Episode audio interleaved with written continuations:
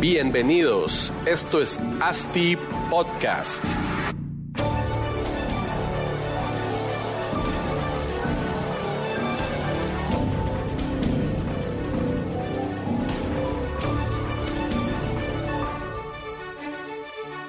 Bueno, damas y caballeros, bienvenidos a otro episodio de su podcast favorito, el único podcast donde hablamos de los secretos mejores guardados de la industria inmobiliaria, ¿no es cierto? Pero es el único podcast donde hablamos de mercado, finanzas, ventas, impuestos, cualquier tipo de información que tenga que ver con real estate o bienes raíces, ¿verdad? Bienvenidos a todos, muchas gracias por ser fieles oyentes, esperamos que les, esta información pues les sea de mucha utilidad a todos. Eh, les recuerdo que si alguno de estos episodios les ha servido en algún momento, pues por favor compártanlo con sus amigos, no sean egoístas, para todos hay información y todos tienen que aprender. Eh, pues les recuerdo que estamos en Spotify, en Apple Podcast, en Stitcher, pues en todas las plataformas que existen de podcast, ahí nos pueden encontrar y ahí nos pueden compartir.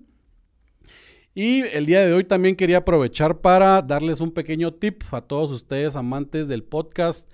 Eh, sabemos que su tiempo es limitado y precioso, entonces yo les voy a dar un tip que yo uso por default en todos nuestros, en todos los podcasts que yo escucho, y es poner la velocidad de la casaca en uno punto cinco equis, y se puede hacer en cualquiera de las plataformas. En realidad les prometo que se escucha súper bien y, y pues acortan el tiempo de, del podcast en, pues en un veinticinco por ciento como mínimo. Y así logran ponerse al día con todos los podcasts, los cuarenta y pico podcasts que vamos nosotros y con todos los demás que escuchen. Entonces, pues ese fue el, el tip del día de hoy. Eh, pero bueno, el día de hoy tenemos un temazo y un invitadazo. Tenemos a un speaker internacional, a un desarrollador inmobiliario, vendedor nato, eh, actual presidente de la, de la Asociación de Desarrolladores Inmobiliarios de Guatemala, Eduardo Escobar, mejor conocido en la farándula como Guayo. Bienvenido, Guayo, ¿cómo estás? Gracias, Marcos. Buenos días, gracias por la invitación. Bastante bien aquí, contento de participar en tu ya muy famoso podcast, no solo en Guatemala, sino ya también sí. Ha trascendido fronteras. Muchísimas gracias ahí a toda tu audiencia y a, y a vos por la invitación. No, hombre, gracias a vos por hacer el tiempo. Guayo, danos un minuto para que toda la audiencia te, te conozca un poco, contanos. Pues muchas gracias, mi nombre es eh, Guayo Escobar, director comercial de Grupo H P B, quien se dedica al desarrollo inmobiliario desde hace diecinueve años. Estamos eh, pues haciendo proyectos inmobiliarios de, desde hace casi dos décadas y mis funciones principalmente son las de, las de estrategia, planificación, comercialización de los proyectos inmobiliarios, así que muy contento de, de estar por aquí participando. Buenísimo, mucha experiencia aquí en la mesa, pero bueno. El día de hoy vamos a estar platicando un tema especialmente interesante para todos aquellos, y me incluyo en el aquellos, que nos gusta invertir en bienes raíces. También para todos aquellos que ya han aprendido que los bienes raíces eh, pues es la mejor forma de invertir eh, su patrimonio, digamos, ¿verdad? Teniendo un, un riesgo bien controlado en los bienes raíces. Y por eso nos acompaña Guayo, que como dijo, forma parte de un grupo de empresas y de desarrollo, desarrollo como core business, ¿verdad? Que y una de las empresas, una de las unidades de negocio, pues tiene como fin o como objetivo el democratizar la inversión inmobiliaria. Eh, ¿qué significa esto de democratizar la inversión inmobiliaria? Puede sonar complicado, en realidad no lo es. Y la idea de hoy es hablar un poco de, de estos modelos de inversión alternos que existen. ¿Y por qué digo alternos? Porque eh, la gente común conoce el único modelo, que es comprar una propiedad eh, al cien por ciento, ponerla a rentar y, y esperar que el factor plusvalía pues dé sus frutos o haga su magia en el tiempo, ¿verdad? Y, y, y poder generar una ganancia capital en, pues que en el momento que lo, que lo, quieran, que lo quieran vender. Entonces, eh, pues básicamente queremos platicar de estos modelos, de estos otros modelos que existen y que están ya penetrando el mercado en todo el mundo y en Latinoamérica, pues aunque estemos empezando aún, y se tenga que cambiar un poco la cultura y, y pues que, que toda la gente común y corriente que actualmente no invierte en bienes raíces por, eh, por razones económicas más que todo, eh, puedan entender estos, estos modelos y entren ya al mundo del real estate y puedan formar parte de, pues, de todos los inversionistas que están en esto, ¿verdad? Entonces, pues Guayo, la, la primera pregunta sería explicarnos un poco esto de, de qué significa democratizar la inversión inmobiliaria. Pues ya en, entrando en materia con el, con el término de democratización, básicamente es el sinónimo de accesibilidad.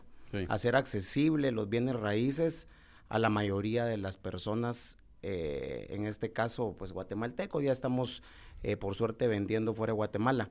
Pero tal vez yo me quisiera ir un paso antes para, para darle forma y para saber cómo nació esta iniciativa sí. de democratización inmobiliaria a través de venta de fracciones de inmuebles generadoras de renta de largo plazo, uh-huh. a través de una de las unidades de negocio del grupo, en este caso se llama Expande, sí. eh, venta de fracciones de inmuebles.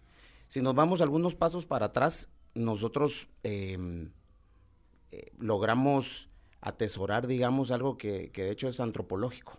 Uh-huh. En términos del ser humano siempre tiene deseos de pertenencia a algo, ya sea una comunidad, bienes tangibles, intangibles, pero eh, por ejemplo en, en, en, en mi casa de, de pequeño se hablaba eh, con, con mucho romanticismo a nivel familiar, es que mira, esta casa es nuestra, este sí, pues, apartamento es nuestro, este terrenito es nuestro. Sí, patrimonio. Mi, patrimonio, miren sí. hijos, miren sobrinos, ustedes lo primero que tienen que hacer cuando sean grandes es empezarse a hacer de sus propiedades. En aquel momento sonaba así como demasiado utópico y sí. lejano.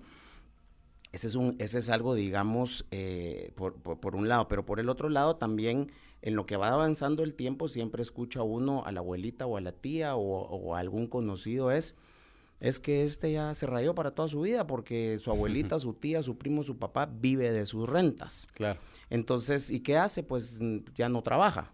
Sí, pues. Entonces, eh, uno, uno va, va captando esos mensajes, estoy hablando en la juventud. Después de eso, ya en, en otro, eh, ya en otro contexto ya más profesional, avanzando a la universidad, es, pues, ¿cómo hago yo? De primero, lo que uno piensa es, voy a comprar una casa o un apartamento en donde vivir. Claro. Eh, y por el otro lado, uno siempre piensa, voy a buscar un trabajo que me dé comer y que per- me permita invertir esos bienes raíces. Sí. Pero muy pocas personas, y en países como los nuestros, con, con limitadísimas opciones de inversión, y antes de limitadísimas opciones de inversión, con altísimas Eh, eh, pocas posibilidades. Barreras también, ¿no? Y muchas barreras, sí. pero sobre todo eh, desconocimiento, no hay cultura, no hay claro. cultura de inversión y digamos... Ni de acá, ahorro ni de inversión. Ni ¿no? de ahorro ni de inversión y académicamente aún más. Sí. Académi- académicamente a uno lo preparan, vamos a decir que para buscar trabajo. Claro. Sí, ah, seguro. Así, así. Esa es la educación desde colegio, universidad, hasta en las escuelas de negocio que hasta ahorita están empezando a cambiar un poco. Y ahora se va todo el tema de emprendimiento, ¿va? Pero todavía te, te, te van eh, dando todas las directrices para, para ser un trabajador. De Entonces alguien, uno está ¿va? chipeado, sí. digamos, eh, y eso no solo es Guatemala. Eso es a, a, eh, sí, a pues, nivel mundial, global. Uno está chipeado para buscar trabajo, claro. porque eso le favorece a las grandes corporaciones. Sí. Entonces la, la educación financiera también es limitada, o por lo menos hasta hace unos diez o quince años. Yo en los últimos diez años es que empecé a sentir el cambio, digamos. Y es por el internet. Por el internet, ¿no? Las nuevas generaciones, el acceso a mayor información claro, bueno. y a otras culturas y a otras formas de inversión, sí. eh, empieza a cambiar en Guatemala. No obstante, países más desarrollados la vieron venir hace décadas. La bolsa Seguro. de valores en Estados Unidos empezó hace más de cuarenta años. Sí, todos estos modelos de fibras y eso existían desde los, los rates, años treinta. Las fibras, ¿no? El acceso a ser dueño de las grandes corporaciones.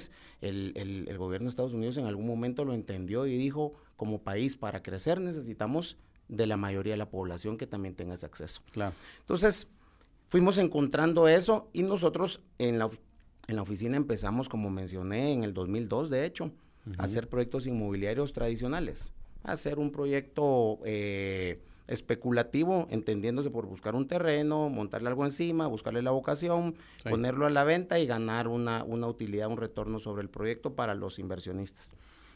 En un principio solo, solo un grupo más cerrado de, de gente de la oficina que, claro. que, que han sido, digamos, los, los socios del proyecto. Los friends and family. Es correcto. Y después de eso fuimos capitalizando algunas oportunidades donde ya eh, salimos de los, de los proyectos especulativos y empezamos a ver el tema de los proyectos patrimoniales, sí. pero a escala grande. Me refiero a agarrar una marca grande, un supermercado, hacer sí. negociaciones con estos clientes corporativos, buscarles el bien inmueble que no les interesa a ellos invertir, sí. pero a la oficina sí le interesaba, y como son proyectos altamente bancarizables, uh-huh. después dejarlo como un proyecto, un proyecto patrimonial para la oficina generadora de rentas. Sí, pues.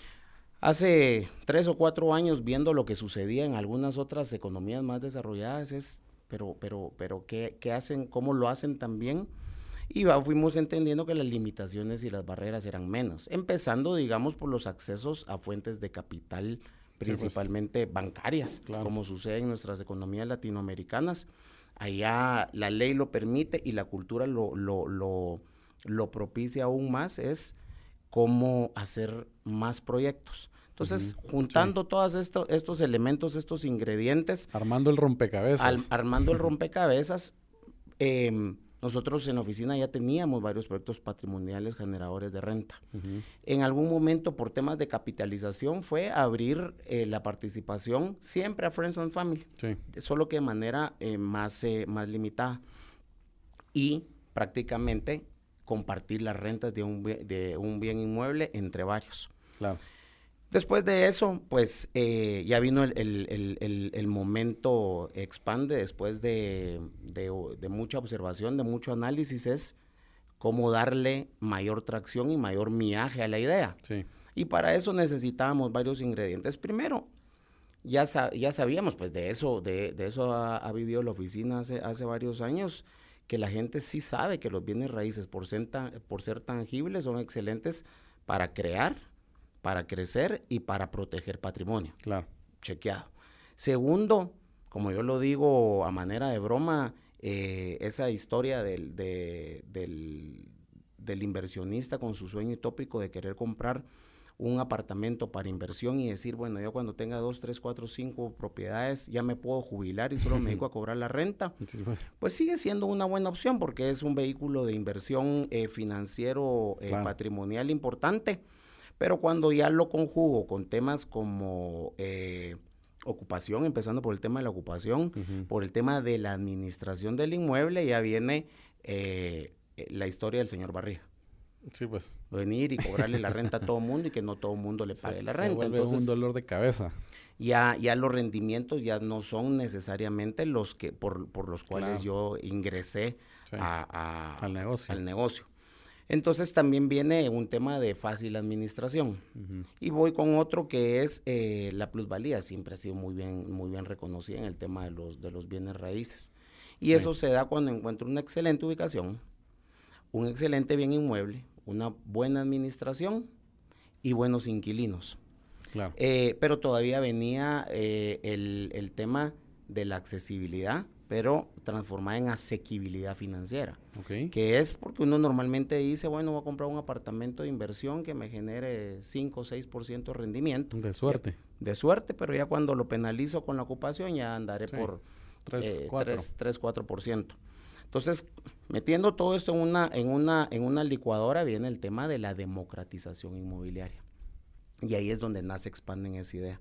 Cómo tener un gran proyecto, sí. muchos inversionistas, y solo para efectos de, de, de, de, de, de contextualización de la conversación, vamos a decir pequeños inversionistas. Bueno, porque las grandes corporaciones... Y pequeños y medianos, ¿va? Que son los que no tienen la accesibilidad a estar comprando inmuebles enteros. Correcto. Entonces, la duda del millón es... ¿Por qué en, en, en países eh, como los nuestros, los grandes proyectos están prácticamente destinados a los grandes capitales? Es un tema socioeconómico. Sí, claro. Eh, y justamente no lo salen a vender porque no hay ningún interés, necesidad. Ne, no hay ninguna necesidad claro. económica ni financiera por, por, por no, hacerlo. Y, por, y porque, y lo hablábamos en el, en el podcast pasado, que los modelos patrimoniales a largo plazo son mucho mejor inversión. O sea, si la plusvalía es buena, porque tenés buena ubicación, bueno, todo... ¿Por qué vas a vender ahorita si podés sacarle raja, digamos, al, al negocio y, y, y va generando valor? ¿Verdad? Correcto, correcto.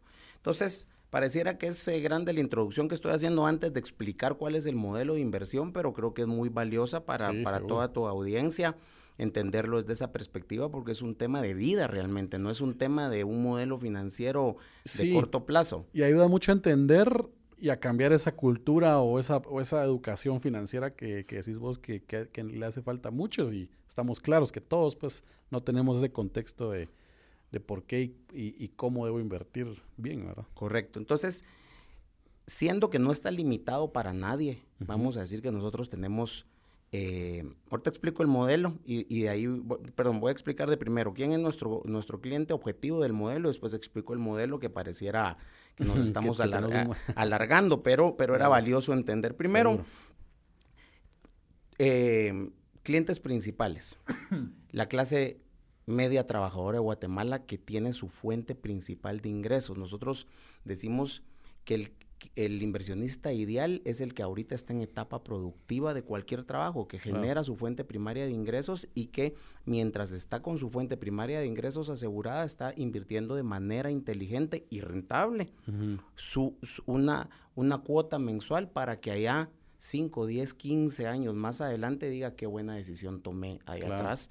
Casi que como una jubilación, digamos. Sí, pues. Eh, dos, el, el inversionista ya tradicional de bienes raíces que, que ha probado comprar un apartamento, una fibodega o algo, y tiene algún, o que quiere diversificar su portafolio o principalmente ya tiene algún sinsabor por temas de administración y, uh-huh.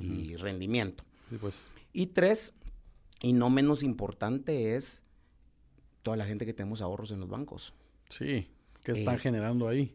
Que están generando eh, protección, más que, más que un... Se, seguridad. Un, un, más que seguro, baja protección y seguridad, más pero que un rendimiento en, como en, tal. Entre comillas, ¿verdad? Porque el, en realidad el, la tasa, la seguridad de tenerlo en un, en un lugar, pero el valor se pierde todos los años, porque la inflación es más alta que esas tasas que te claro. están dando por tener tu dinero guardado. Entonces...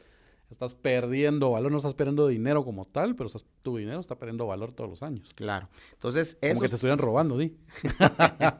Esos elementos, pues, conforman, digamos, nuestro mercado objetivo. Ahora, ¿de qué se trata el modelo de inversión? Uh-huh. Este modelo de inversión, que es un tema de democratización inmobiliaria, es agarrar un gran proyecto, generador uh-huh. de rentas de largo plazo, y compartirlo con una gran cantidad de inversionistas. Sí, pues. Eh, ¿Y cómo funciona? Con, con venta de fracciones de inmuebles en copropiedad. Uh-huh. Y lo voy a hacer con un ejemplo, porque de hecho ya lo estamos haciendo con, los, con, con, con un primer eh, proyecto que ya se, está, ya, ya el modelo ya, está, ya se está implementando, ya estamos a la venta, eh, con un eh, activo inmobiliario comercial, generador uh-huh. de rentas. Y en su, en su etapa de construcción, que lo hace todavía mejor, porque eh, no necesito toda la, la, la plata para invertir inmediatamente, sino se hace como cualquier bien inmueble fraccionado. Con, con un porcentaje de enganche fraccionado durante la construcción. Entonces, eh, en este caso que ya tenemos nosotros el proyecto, agarramos, y lo voy a hacer con un ejemplo específico, agarramos un grupo de locales, eh, que vamos a decir que tiene un valor de un millón de dólares entre el grupo de locales, es más, pero para efectos del, de, del, ejemplo. del ejemplo, ese millón de dólares, cuando empiece a operar, va a generar rentas de setenta mil dólares al año. Uh-huh. Y tiene un valor de mercado de acuerdo al, al bien inmueble. Ese millón de dólares, pues sería eh, eh, bonito pensar que uno fuera dueño de ese inmueble, claro. pero ¿quién tiene un millón de sí. dólares? Eso, líquido, solo para comprarlo. ¿Eh? Sí, eso es, es, es muy poca la gente que lo, que lo, que lo tiene. Sí. Entonces, ese millón de dólares nosotros lo partimos en fracciones de inmuebles, en este caso cien fracciones de inmuebles, y le adjudicamos un valor de diez mil dólares a cada una de las fracciones. Okay. Esas fracciones en Expande nosotros le llamamos C P Is o cuotas de participación inmobiliaria. Okay. De manera tal que los setenta mil dólares, un millón de dólares de valor del inmueble, eh, lo dividimos en cien fracciones, a cada una de las fracciones pues le corresponden set, eh, setecientos dólares al año de rentas, de rentas, que equivale al siete por ciento de, de rentabilidad. De rentabilidad. Eh, y esos setecientos ya desquita, quitando administración... Eh, ya, ya está desquitada la parte vacancia. de... Ya está desquitada la parte de vacancia, sí, pues, de ocupación, de administración. Okay. Cada quien recibe setecientos dólares al año. Ya. En este primer proyecto... Eh, eh, por, por temas comerciales decidimos eh, no vender eh, menos de tres fracciones. Entonces, okay. La inversión mínima es de treinta mil dólares, lo cual representa dos mil cien dólares al año, que es el mismo siete por ciento. Sí, pues. Y con las siguientes ventajas. Primero, como estamos en, en, en etapa de construcción, eh, uno está pagando el veinte por ciento de enganche fraccionado durante la construcción. Uh-huh. Y después, a partir de apertura, o que ya es para, para, bueno, ya salimos con dos paquetes. De hecho, el primero ya está cien por ciento vendido, el segundo se entrega para finales del próximo año, que uh-huh. es donde uno termina de pagar el enganche. Ahí entra en operación todos los inquilinos del, del proyecto comercial, que son los que nos van a pagar la renta. Pero el modelo, eh, lo bonito que tiene es que uno puede participar desde trescientos dólares al mes. Sí, pues. De enganche, y después... Se, ya sea que el inversionista pague de contado el saldo del ochenta por ciento, o bien nosotros le transmitamos un crédito fiduciario a siete años, pero ya estoy recibiendo rentas. Claro, se paga solo el, sí. tu crédito. Pues hay una, hay una, hay una porción que todavía se debe, que todavía pagar. se debe pagar, pero ya estoy construyendo mi patrimonio. Sí, pues. Y, y, y por último, y, y no menos importante, es la parte administrativa, que tiene dos componentes. La oficina no vende todas las fracciones de inmueble.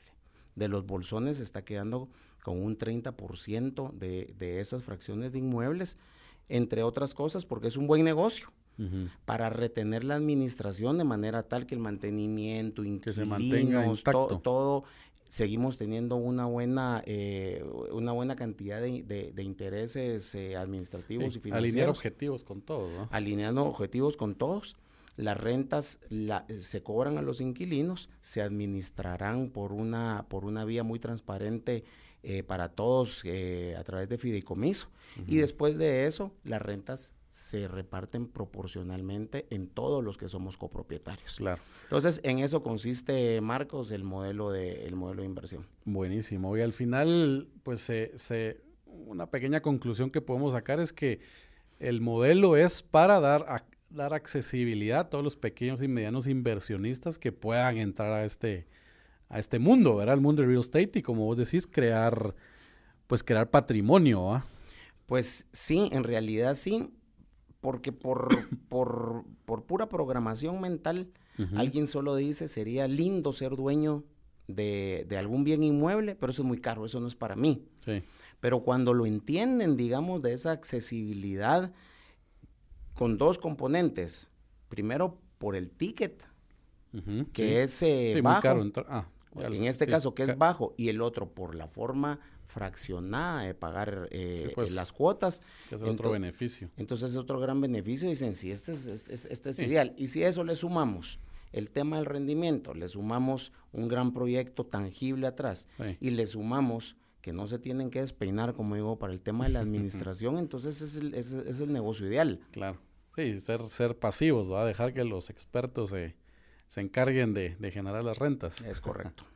No, buenísimo, al final creo que quedó, quedó claro el modelo que ustedes están, están utilizando. Eh, ¿Qué otros modelos existen en, esta, en este mundo de que has escuchado? Me imagino que lo... Que lo que los tenés bien, bien en la vista, pues, que existen para otros, para otros tipos de desarrollos. Pues, eh, en Guatemala ya mencioné que son eh, limitadísimos, digamos, sí. en Centroamérica un poco, un poco menos eh, limitados, pero, pero, digamos, también tiene que haber un poco cultura para ir a, a invertir a otros países. Pero, digamos, en economías más desarrolladas como Estados Unidos, México, Eh, Colombia y varios países de, de Europa, uh-huh. muchísimo más evolucionado, con, con bastantes años, si no es que décadas adelante.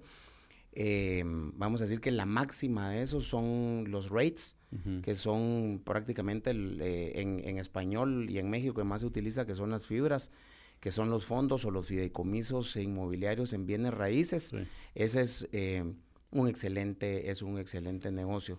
En, en el sentido de Expande, digamos, o lo que estamos haciendo nosotros, persigue el mismo fin, que prácticamente es dividir las rentas de un activo eh, generador de rentas entre varios participantes, sí. solo que allá con otros marcos jurídicos, digamos. Correcto. En el caso de los fideicomisos, eh, ¿cómo, ¿cómo funciona? Pues se arma un fideicomiso, se aporta un, un, un activo inmobiliario ya estabilizado. Ajá. Ya generador de rentas, y prácticamente la, las rentas se reparten entre todos a, a través de participaciones fiduciarias de los inversionistas eh, que compran su participación en el fideicomiso. Y ahí pues entraste a un punto que quería tocar yo importante, todo, cómo se maneja todo el esquema eh, legal, ¿verdad? Porque mencionas fideicomisos y pues la audiencia que entiende esto, pues lo entiende re bien, pero, pero, pero para los que no entienden, o sea, un, un fideicomiso, ¿qué? ¿Por qué un fideicomiso? Ah, eso es lo que le da la certeza al, al negocio, porque al final, eh, pues cualquiera que quiera invertir en uno de estos modelos y que ahora normalmente se hacen por medio de internet, ¿verdad? Vos tenés tú como wallet en, en, en, en, en una página y ahí metes dinero y solo vas viendo cómo, cómo, cómo va generando rentas, pero... Eh, ¿Cómo tenés certeza que esa página o que ese negocio, que ese modelo, como Expande, eh, pues tiene una certeza jurídica atrás, ¿verdad? Que no nadie se va a salir corriendo con, con el dinero. O sea, va a perder en el, en el, en el ínterin del proyecto. Claro, por supuesto. Digamos, tal vez eh, partiendo la, la pregunta con dos respuestas. La primera, ¿cómo entiendo yo que funciona en, en otros países? Eh, el inversionista debe de hacer directamente o a través de un tercero. Uh-huh. eh, autorizado sí. por, por las... Eh, por, que son brokers, ¿no? Que son brokers, digamos, es muy similar a la bolsa, sí. digamos, solo que la bolsa es de, en vez de invertirme en alguna .com, en algún tema de tecnología, sí. eh, por favor, broker, invertime en, en real estate, claro. eh, con, con rendimientos mu- bastante más modestos que lo que pudiera ser un tema especulativo de tecnología, digamos. Sí. Pero el inversionista no debería dejar nunca de hacer su, su due diligence eh, a través de quien está comprando, digamos. Claro, seguro. Pasa que ha ido evolucionando mucho a través de, de todas estas páginas de internet, como, me, como mencionás, eh, y tendrá que hacer su, su investigación de rigor para ver si todas sí. estas tienen las autorizaciones claro. de las instituciones correspondientes en cada país. Y es que en, en, en países desarrollados los brokers no son cualquier persona que se quiere dedicar a... a vender a inmuebles uh-huh. o, o, o este tipo de, de vehículos, y no son personas certificadas, autorizadas a hacerlo. Entonces, podés decir, confío en esta persona, ¿verdad? Correcto. Aquí en Guate no. Correcto. No tanto funciona así. En, en nuestro caso, perdón, funciona, funciona diferente. Uh-huh. Eh, se podría hacer de dos formas, digamos, una es a través de la, de la, de la, del registro de mercado de valores y mercancías, a través de que alguna... Es público, ¿eh? Que es público, digamos, a través de alguna emisión accionaria, que tiene sí. que llevar un proceso regulatorio, algunos temas de autorizaciones. Así se hacen algunas, eh, algunos temas de, de, eh, de este tipo. Ese no es nuestro caso. Claro. En nuestro, en nuestro caso es un tema cien por ciento inmobiliario. Uh-huh. Me refiero a lo que eh, a lo que se hace es venta de copropiedades. Okay. El bien inmueble, pues es un único bien inmueble que, que tiene cuotas de participación inmobiliaria, y esas cuotas de participación inmobiliaria son las que se le venden a los, a los inversionistas. Entonces nos regimos a través de un tema cien por ciento eh, inmobiliario en el Registro General de la Propiedad. Yeah. Entonces, esa es la parte de la certeza jurídica. Sí, pues. Lo que mencionabas del tema del fideicomiso, eso más bien es un vehículo de transparencia administrativa. Claro. Porque eh, en la mayoría de países, pero digamos, eh, ahorita si, nos, si, si hablamos de, de Guate, es los fideicomisos solo pueden ser constituidos por instituciones autorizadas. Claro. Por la superintendencia por la, sí. de bancos. En sí. este caso, los bancos o, algunas finan- o las financieras o cooperativas. Ese va a ser nuestro caso. Prácticamente con, se constituye un fideicomiso que se va, se va a encargar con instrucciones específicas de, de cobrarle la renta a los inquilinos, y con instrucciones específicas decir, estos son los copropietarios, y fideicomiso te encargas sí. de pagarle a los inversionistas. Así que decirle a un banco, un tercero, decir, manéjenme todo el dinero, pero con reglas claras. Es correcto. Recibís las rentas, le pagás al administrador, le pagás ta, ta, ta, pagás tus impuestos, y después lo que vaya quedando lo repartís entre X, Y, Z eh, eh, inversionistas. Es pues, correcto, así ¿verdad? Es. Y de esa forma, pues, es como que tercerizando el tema es donde se genera la certeza, certeza jurídica para...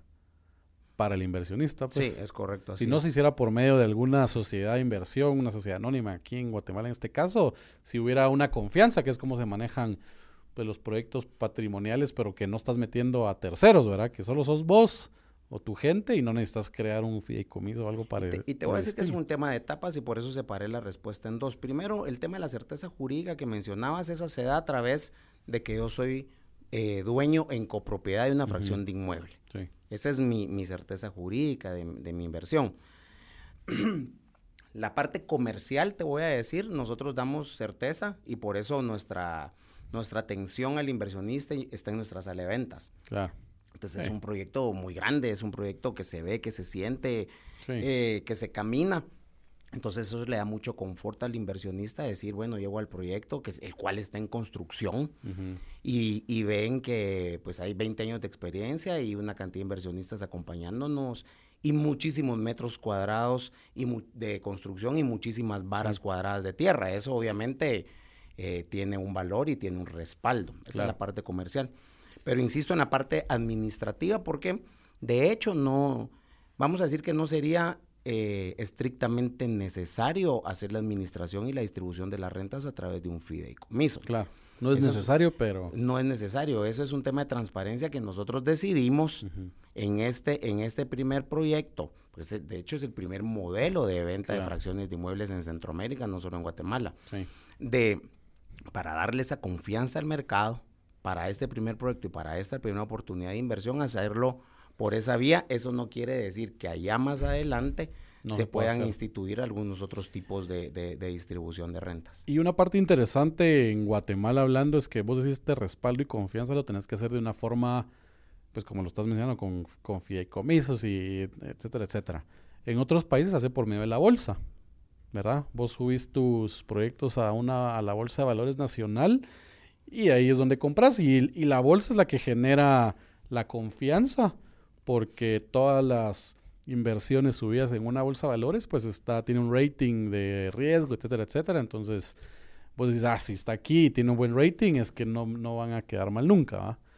¿Por qué aquí no se trabaja por medio de la bolsa? ¿Qué, qué tiene Guatemala que no lo manejamos así? Eh, yo, vamos a decir que creo que es un tema... cultural uh-huh. y de uso.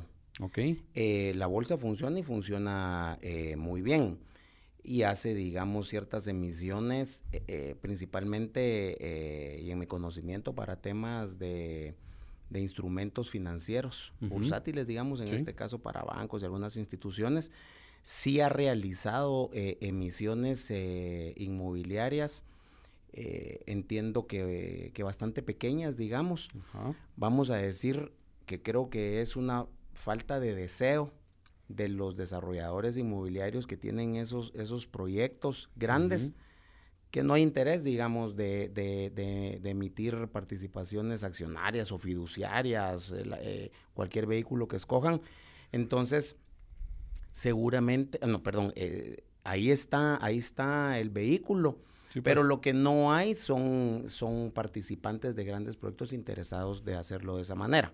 Eso es para los grandes, digamos. Ahora para, para los otros eh, eh, proyectos, digamos, como los que nosotros estamos desarrollando, probablemente es un tema de timing.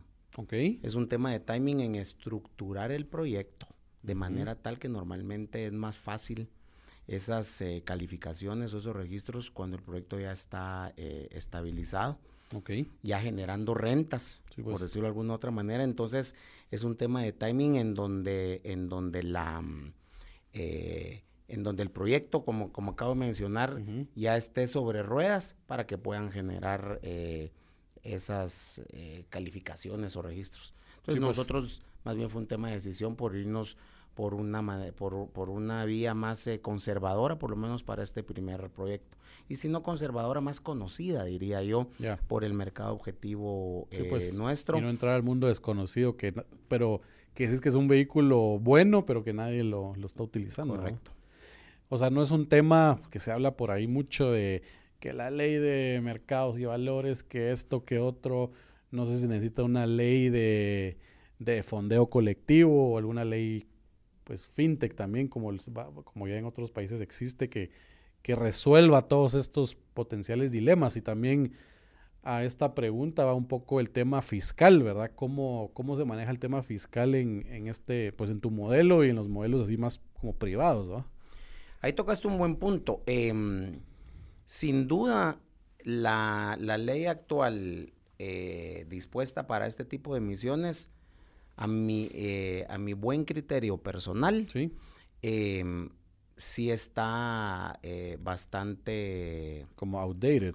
Correcto. Ah. Sí, la verdad es que sí está bastante no vigente. Sí. Eh, por algún motivo... Eh, no sé si es falta de, de actores del sector privado que quieran promover Seguro. Una actualización de ley eh, o falta de interés, porque siempre es de así. Eh, desconozco a nivel de, de, de legislativo por qué no ha habido una actualización, porque en otros países sí está evolucionadísimo. Sí. De hecho, México, por ejemplo, el año pasado hizo, a principios del año pasado, hizo su última actualización eh, de, de la ley del registro de mercadores y va, de, de valores y mercancías, el tema de fintech.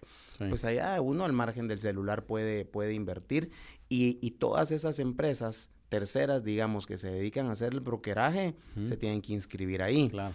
Eh, yo creo que, como mencioné, opinión personal es que hay una... una Una falta de, de, de, de interés, propuestas. De propuestas para poder interés promover no una creo, actualización. Pero propuestas, y por, como dice el dicho, la innovación va siempre antes de la reglamentación. Va, tiene que venir alguien que quiera hacer, innovar y hacerlo, y empezarlo a hacer de una forma para que venga la reglamentación y, pues en ese caso, una potencial ley que regularice y norme toda esta forma de, de trabajarlo. Eh... Sí, digamos, y, si, y, sin, y sin meterme al, al, al campo eh, jurídico, digamos, que uh-huh. no es mi, mi especialización, uh-huh. lo manejo con conocimiento, pero no con especialización, eh, eso sería maravilloso para, para, países, para países como los nuestros. Es un excelente vehículo para seguir democratizando cualquier sí. tipo de inversión, y no solo la inmobiliaria. Claro.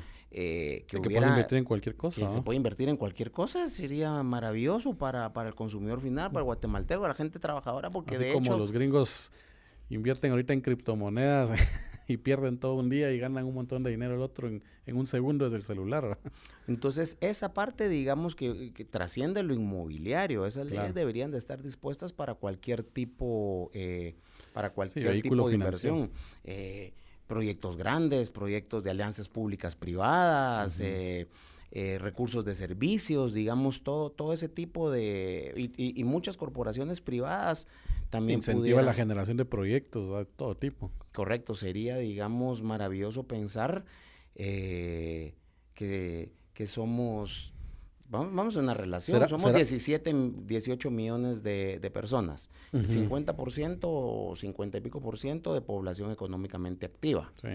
Eh, nosotros estamos haciendo un, un proyecto que, que no es nada pequeño, pero uh-huh. lo quiero poner en la escala de, del potencial que tiene. Estamos hablando nosotros de cuatro fases constructivas, cada una de ellas arriba de veinte millones de dólares, uh-huh. con más de doscientos mil metros cuadrados de construcción, y nosotros probablemente nuestros modelos financieros y económicos requieran en este primer proyecto entre trescientos y cuatrocientos inversionistas. Okay.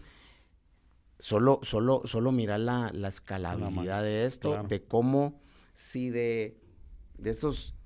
el cincuenta por ciento, ocho millones, y ahí le querés poner eh, cinco por ciento, cuatrocientas mil personas que pudieran entrar a, al mundo de los bienes raíces, por citar un ejemplo, la cantidad de proyectos que se pudieran hacer fuera sí. meteórica. Cabal. Eh, sí, no, seguro. La, la verdad es que es, ¿no crees que, que una parte de la, por, por la cual no se actualiza, o habrá algún freno de parte de... pues las entidades bancarias, porque al final es como la competencia, todas las entidades bancarias que son los que actualmente te prestan, o las únicas que están financiando ese tipo de proyectos, ¿no? Sería como la competencia directa, todos estos modelos, ¿no? Yo creo no? que hay, yo creo que hay eh, competencia directa, sí, sin duda, digamos, eh, el mundo, el mundo bancario. Sí. Ese sin duda. Eh, el otro es el tema de me quiero hacer un me quiero quiero hacer un negocio, uh-huh.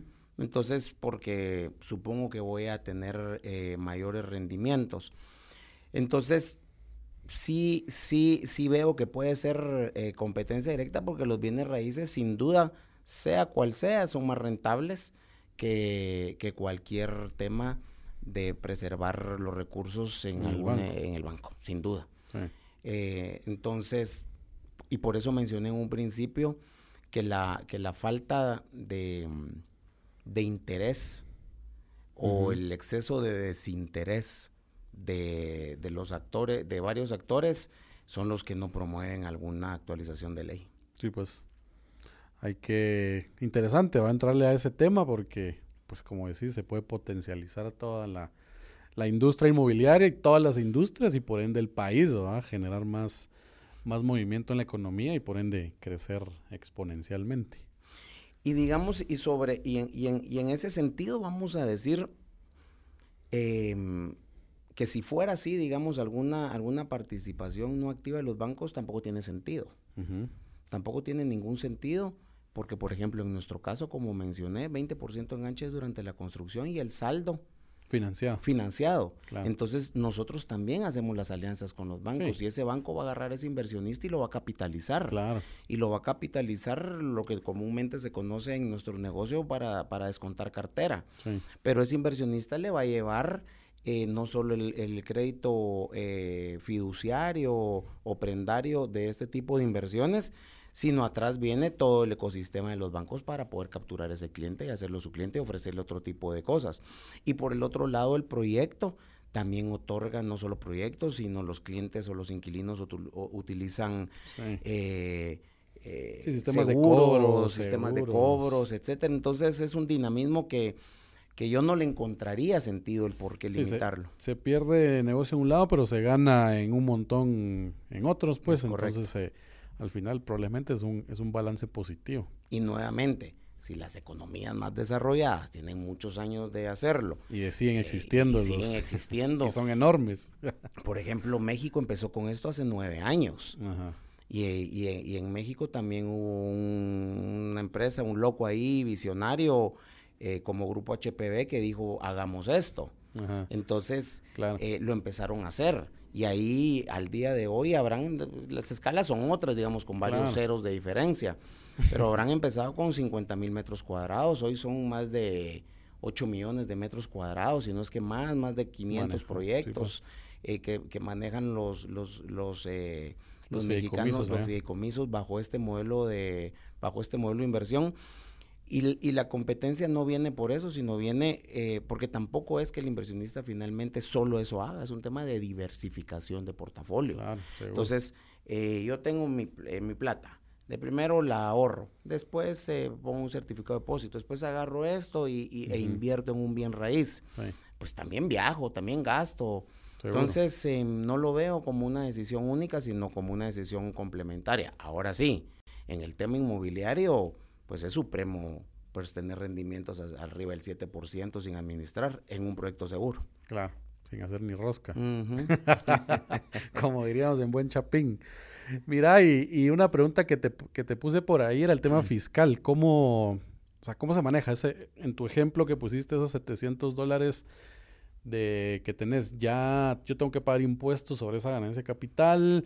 ¿O ustedes los retienen? ¿O cómo, cómo funciona todo esto? En nuestro caso, ¿cómo funciona? Que, que nace de una ingeniería financiera que deviene de las rentas y sus proyecciones. Uh-huh.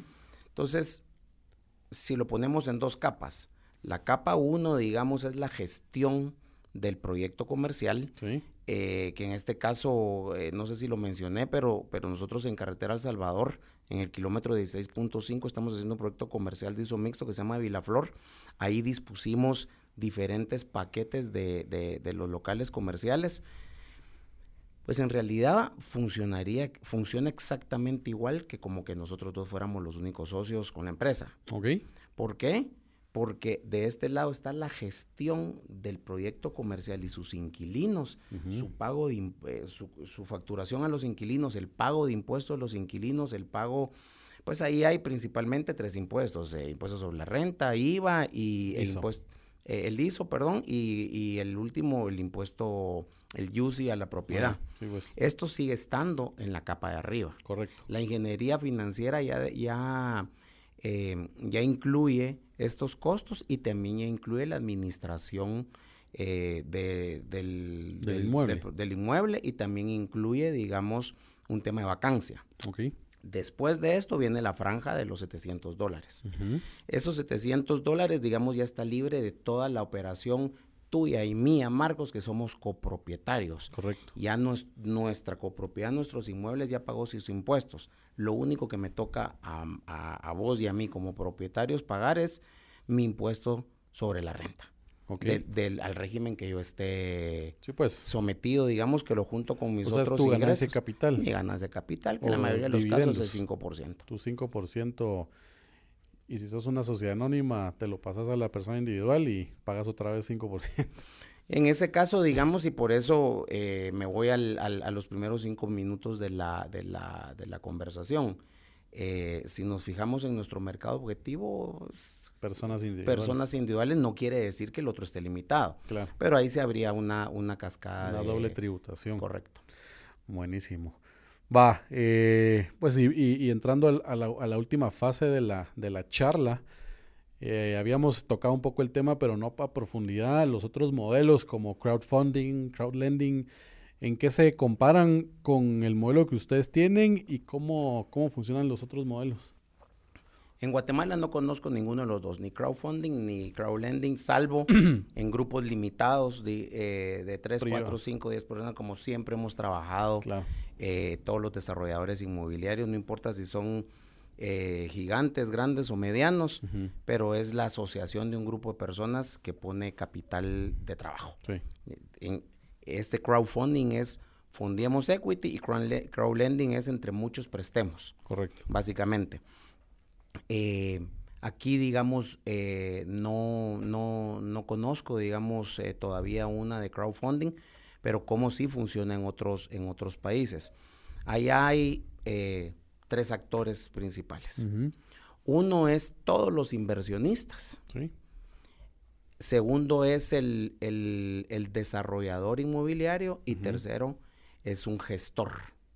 Okay. Digamos un broker, pero, pero, es, broker, sí, pues. pero es una, una agencia de inversión, digamos que es la... La que analiza proyectos y como que mide el riesgo y es el que pone la cara frente al cliente individual y dice, aposta por este, nosotros confiamos que te va a entregar el retorno que están es diciendo. Es correcto, es correcto. Entonces esta tercera institución...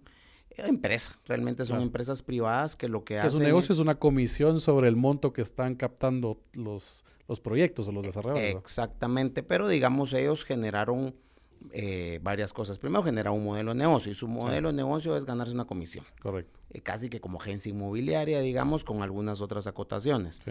¿Cuáles de ellas? Primero se tuvieron que registrar uh-huh. en los registros de allá, digamos, en la Superintendencia de Bancos de México, claro. la... el equivalente al registro del mercado de valores y mercancías y todo eso, cómo funciona el mercado eh, mexicano y los otros también, digamos, Estados Unidos y algunos de, de Sudamérica. Pero ellos ya ganaron una fiducia, digamos. De primero ganaron eh, legislación y segundo ganaron una fiducia. Uh-huh. Y él le da dos fidu- él, él da una doble fiducia. Le dice a todos los inversionistas pequeños, le dice, miren inversionistas, yo ya le hice el due diligence a este desarrollador inmobiliario. Correcto. Y el proyecto eh, va, tiene todas las cualidades para funcionar, sí. más no, no toma responsabilidad. Sí. Y aquí estamos hablando que funciona, solo para entender, en más proyectos especulativos, ahora no proyectos patrimoniales tanto. Eh, hay de los dos, digamos, se nació uh-huh. para los especulativos eh, y ahorita justamente hacia, hacia eso iba a ir. Entonces le dice al desarrollador también, mira, yo te voy a te voy a conseguir clientes y esos clientes que te voy a conseguir cumplen con todos los temas de, de, regulaciones, de, de regulaciones y es, es eh, son ante lavado de dinero, lavado de dinero, digamos, y todo sí. ese tema. Digamos, te voy a traer inversionistas sanos. Claro. Eh, y abren y aperturan un llamado capital que puede durar tres, seis, doce, dieciocho meses mientras el desarrollador avanza. Uh-huh. Con, con todo su proceso de planificación. Correcto. En algunos casos tiene el terreno comprado o no, y en otro caso ya tiene invertido todos los soft costs. On, bueno, los soft costs sí, sí, digamos, que es la parte del equity del desarrollador inmobiliario. Correcto. Y el porcentaje que dispongan como capital de equity para el banco, ¿sí? Uh-huh. Que se tiene que reunir entre el desarrollador y entre... cien inversionistas, uh-huh. Este tercero es el que garantiza de cierta forma, digamos, en que esos dieciocho meses o doce meses del, del, del llamado capital, sí.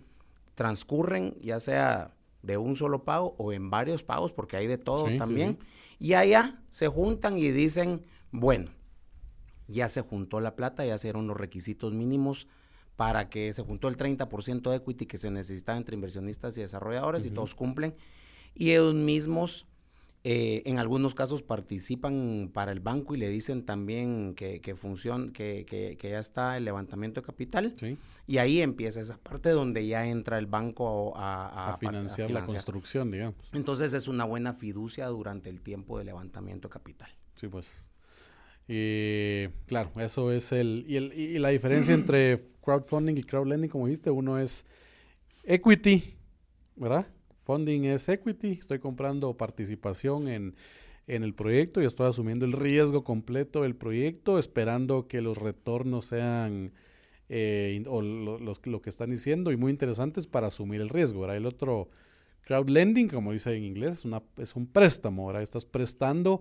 Y de entrada el proyecto te da una, pues una tasa fija y, y los pagos pues pueden ser mensuales, trimestrales o anuales. Ahí pues las plataformas, estos brokers te lo, te lo van definiendo, ¿verdad? Para decir cómo, cómo está estructurado y cómo invertir.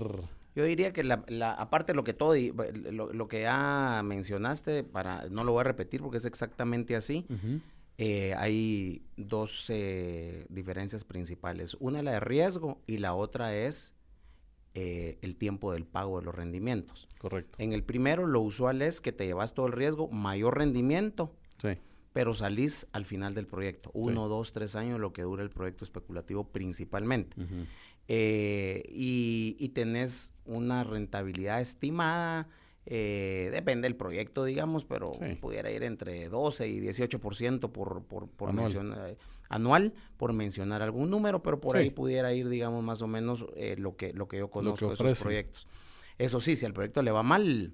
Sí, se fue un ocho, fue un ocho. Se fue un ocho, fue un ocho, ah. digamos, entonces le apostó, digamos, a ese rendimiento y por eso estuvo dispuesto a esperar sí. eh, los por dos o años. tres años. Correcto. En el segundo, si es un préstamo que normalmente entra en una etapa posterior a la que entran los de los del crowdfunding. Uh-huh. Por X o Y motivo, por, por estrategia, porque está un poco más avanzado el proyecto, digamos. Sí, y tal vez capitalizarse de nuevo el desarrollo para otro proyecto y quitar, sacar un poco de su inversión. ¿O? Es correcto. Entonces, este, el primero es un financiamiento colectivo, este también, pero manera banco, y para no usar y para no o usar una banco, parte de banco, una parte eh, por todos los trámites engorrosos que pudiera que pudiera implicar un tema de banco, sí.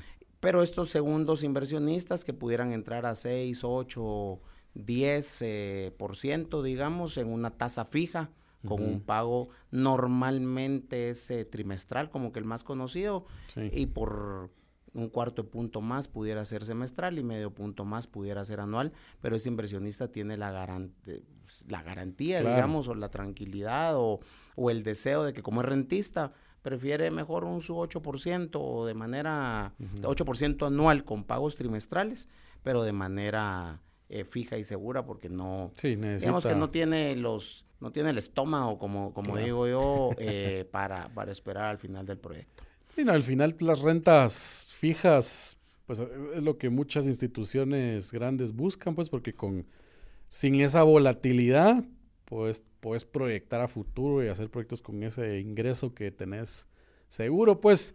Y como decías vos al inicio, con una renta fija también lo ves, lo ves así como me retiro en X, X tiempo porque voy a tener estos pagos Eh, trimestrales o mensuales, ¿verdad? Correcto. O, o como sea, ¿verdad? Y por ejemplo, ese, ese crowdlending que, que mencionás es el, el, el típico vehículo de inversión que sí compite directamente contra certificados de depósito de los bancos. Correcto. Eh, porque entonces el inversionista se toma un poquito más de riesgo, pero eventualmente por el doble o el triple de rendimiento que, le, que lo que le pudiera pagar eh, sí, pues. un banco por su certificado de depósito. Ya. Y el último, pues que el, el modelo, como mencionaste también, eran las fibras, ¿verdad? Que las fibras sí se manejan por medio de la bolsa. Entonces la diferencia es que todos los crowdfunding, crowdlending son privados y las fibras se manejan por medio de la bolsa de valores de cada, de cada país, ¿verdad? Sí, normalmente yo creo que es un tema más comercial porque el vehículo es el mismo, digamos, en el sentido de que es un, un, un fideicomiso, solo que en este caso que mencionas de las fibras es un fideicomiso autorizado por las, sí, pues. por las instituciones y eh, eh, gubernativas, y están autorizados para emitir. Eh, el más común es eh, eh, participaciones fiduciarias, que son uh-huh. certificados fiduciarios de inversión, uh-huh. eh, y ese es, es eh, lo que lo que, lo yo, que te dan. Lo que te dan. Sí, pues. Buenísimo, Guayo, pues creo que vamos llegando ya al final, no sé si tenés algo más que comentarnos. Pues aparte de agradecer la, la, la invitación a este ya tan... tan valioso y conocido y famoso Asti Podcast. Eh, yo gracias, siempre lo gracias. menciono ahí con los, con los colegas y también para ahí toda la, la, la audiencia. Este tipo de iniciativas eh, promovido por, por Marcos y de su desarrolladora inmobiliaria es lo que permite pues a todos los actores de la industria eh, hacernos de, de mayor y de mejor conocimiento. Super. Es una excelente iniciativa, de verdad que, que yo soy... Eh, fan. Lo hubieras dicho al inicio, ahorita son pocos los que están escuchando. Pero ahorita cambiarlo al inicio. so, so, Vamos a editarlo. Lo vas a editar. Eh, yo soy, so, soy fan, felicitaciones y muchas gracias por la invitación. Y ahí a toda tu audiencia, si quieren conocer más de, de nuestro modelo de inversión, eh, nuestra empresa está en doble u doble u doble u punto grupo h p b punto com, pero el modelo de inversión nos pueden encontrar en nuestra página web doble u doble u doble u punto expande punto g t. en nuestro WhatsApp veintidós setenta y nueve veinte veinte y en nuestras redes sociales, Facebook, eh, Expande Inversiones y, e Instagram como Expande también, Expande Inversiones, y ahí a cualquiera de esos eh, nos contactan y nuestros asesores de inversión se comunicarán inmediatamente. Mira, y la, la, una pregunta que no se me olvidó hacerte, pero como también tenemos audiencia fuera de Guatemala, ¿pueden ellos invertir en, en Expande? Pues qué bueno que me recordaste, te voy a decir, porque, eh, porque es una super, super opción que está funcionando. Yo creo que aquí ya le hablo a todos, digamos, de, de, de, eh, de los inversionistas de, de Guatemala. Mucha gente de afuera ve a Guatemala como un destino ultra seguro para invertir. Sí. Eh, versus eh, otros países que no tienen ni la misma estabilidad económica y tampoco tienen las mismas oportunidades, que ahorita está tan activo el, el mercado inmobiliario. A nosotros pues eh, estamos eh, muy contentos porque mmm, ya empezamos a vender y con muy buenos y con, y con muy buenos frutos eh, el mercado migrante guatemalteco. Okay. en Estados en Estados Unidos. Sí, pues. eh, pues ya sabes que todos mandan sus remesas transformadas principalmente para consumo, uh-huh. pero muchos de ellos eh, eh, también con el deseo de, de inversión. Claro. Y reconocen, al igual que cualquier inversionista, que los bienes raíces es excelente, pero sí. Aquí hay algo principal, salen y no dependen de sus familias como para una inversión inteligente y segura. Entonces ya se crea un vínculo directo, uh-huh. y no a través de los familiares.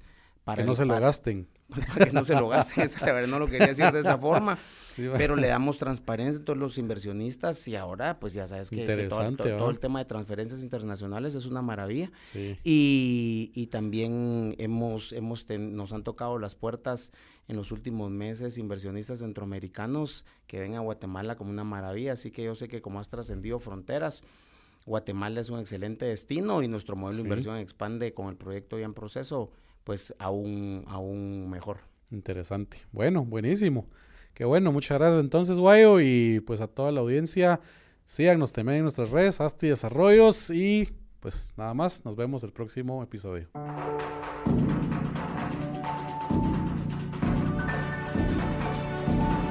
Bienvenidos, esto es Asti Podcast.